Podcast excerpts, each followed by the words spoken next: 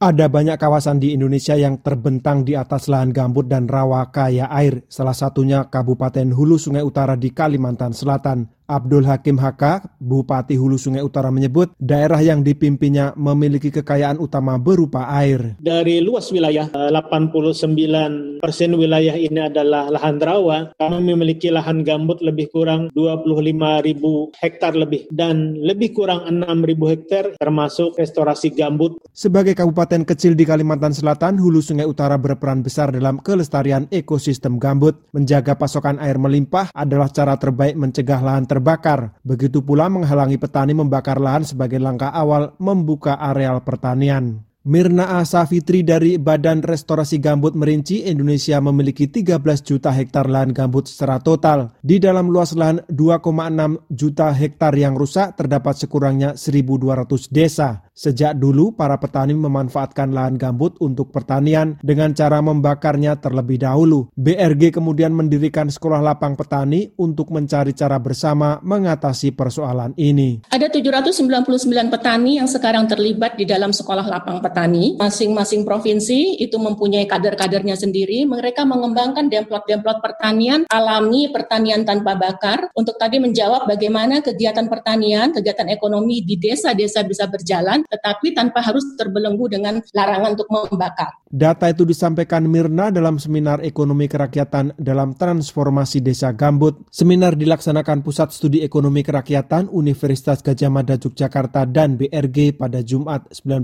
Juni sore. Awan Santosa, Kepala LPPM Universitas Mercu Buana Yogyakarta mengatakan ekonomi hijau sebenarnya bukan hal baru di Indonesia masyarakat adat di berbagai daerah sudah mempraktikkan itu selama ratusan tahun. Yang kemudian itu diformulasikan, dirumuskan oleh para pendiri bangsa kita sebagai salah satu dasarnya, bagaimana mengelola ekonomi itu dasarnya adalah kontrol orang banyak. Sementara pakar ekonomi kerakyatan dari Universitas Gajah Mada, Refrison Basir mengatakan bahwa konsep ekonomi kerakyatan tidak bermakna ekonomi skala kecil. Yaitu suatu ajaran ekonomi yang menganjurkan ya, keikutsertaan rakyat banyak pemilik alat-alat produksi ya dan sebagai pengendali jalannya roda perekonomian. Nur Hadi Sucahyo melaporkan untuk VOA Washington.